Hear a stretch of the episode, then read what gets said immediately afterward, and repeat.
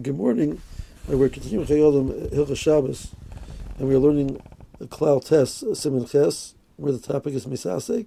And today's shiur is sponsored is a schus for the for Shir Shmir Shabbos Kelchusa, and for Parnosa for Malchi Tzedek ben Mazel Tov, uh, Eitan Shmuel ben Runya Malka, Simcha ben Chai Rivka, and David Yehuda ben Menuch Yehudis. We left off the, with the question is are there scenarios of misasik which are going to be usher on a Torah level? It's called an aver on a Torah level like a shagig, or is all misasik at worst at the rabbanon? So this is actually a fascinating shubha from a Kiveger, based on Tosis in Masechta Shabbos and a long sugya in Masechta Krisus. Well, there's a, a, multiple different opinions of the Rishonim how to understand the Gemara. Ends up with the following formula. There are two types of misasik. There's a misasik which is that the person did an action unaware of the, the implications of his action. He tended to cut something, believing it was detached, and really it was attached. The person did what he wanted to do, uh, but he was was not aware of the fact that it's an Avera. So that's misasik over there that the, the reason why uh, the, the one is part from a korban is based on the brings a pasuk asher chota and that is a ptur in the chi of korban, but it's a shogeg like any other shogeg on, the, on the regards to the level of avera. It's called a shogeg. Person did an avera on a Torah level. Just one is not chayav to bring a korban. There's a second type of misasik, where a person. Uh, wanted to cut item X, and instead he cut item Y. He was willing to do malacha, but he, like the Chayil mentioned, he wanted to cut this item which was attached, and instead he ended up cutting a different item.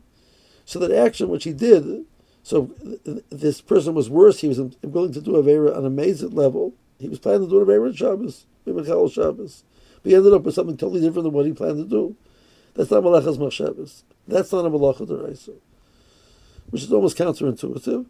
But he says the Malach on Shabbos means the, the Malach on Shabbos has to be done, like we mentioned before many times, with an awareness, with an, with intent. His intent, Bechla, was not in this time. He wanted to do, it in X and not in Y. Uh, now you could argue his intent was to cut, and he ended up cutting. Yes, there is such an opinion. We're not. We're, we're going with the opinion of Tosis, and with the Chayyim was following that opinion that we end up that that is that's not Malachas Mashavas in that scenario, um, arguably, uh, one would be that would be a drabanan. Tosis' case before was a person was carrying something in their pocket. Uh, they've totally forgotten that that it's in there. It's it's there. That's more akin to the second case. There's no mulachas machshavas at all. This is based on the Gemara Makam, but the more it has a case where a person has an item on their lap, uh, they forget that it's there and they stand up and it does something. The more the Gabi Shabbos, the situation that that would be, be it would roll the Dalar is it's, it's not Malachas Mashavas. So that it's only be a Drabanan. A case where a person was doing an act, let's say the person is carrying inside of the Eruv, really the Eruv is not up, he believes that it's up, he's, he's doing what he wants to do. He's intentionally moving this item, believing that he's carrying it within a prescribed area, which it's not. Now, Eruv really is a situation with the Rabbanan anyway, but that's not going to involve in that right now. So that we see that would be example, the different examples. So a person inadvertently carries something which is in the pocket, not being aware that it's there. That will not be Malachas Moshevis, and that will only be the, the, Rabbanan. Whereas a scenario where a person is intentionally doing something, not aware of the implications, that would be, according to would be in a Torah level. Nafkamina is like Maaseh Shabbos. However, this is the opinion of Rav There is a opinion of the the the of Mishpat, wrote multiple svar.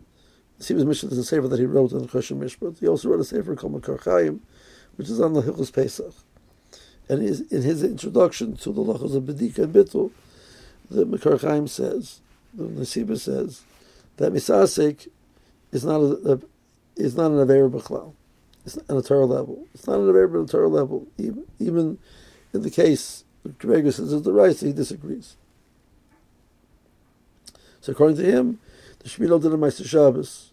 It's not. It's it's an Avera only at a Rabbanon level, and therefore uh, the Chazal did not put on a Malachat Rabbanon um, a din of Maaseh Shabbos. Uh, we can make one argument that that's, that that is not correct. The reason why Chazal put Kanas and Shagig wasn't because the Shagig was problematic uh, in and of itself. Is because people will do a b'mezid and claim they were Shagig. I didn't realize. Oh, I didn't realize. I'm sorry, I forgot.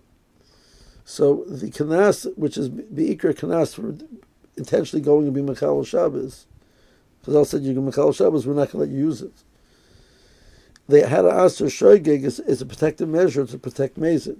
So maybe if, if we allow Misasik to be allowed, uh, so then the uh, people will say, Duba Mazid, it's oh, it's Misasik.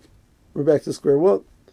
So based on that argument, the Sefer Orchos Shabbos says that even in the case of Misasik, the rules of Melecha Shabbos uh, should apply to it. The, the uh, Maaseh Shabbos should apply to it, and it should be also like any other shagig, uh, even though it, it's not a derisa.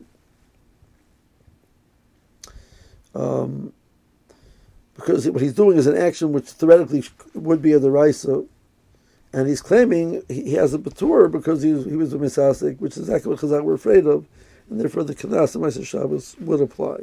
So it seems to be a lachal the Kanas and Shabbos does apply to a misasik. Have a good day.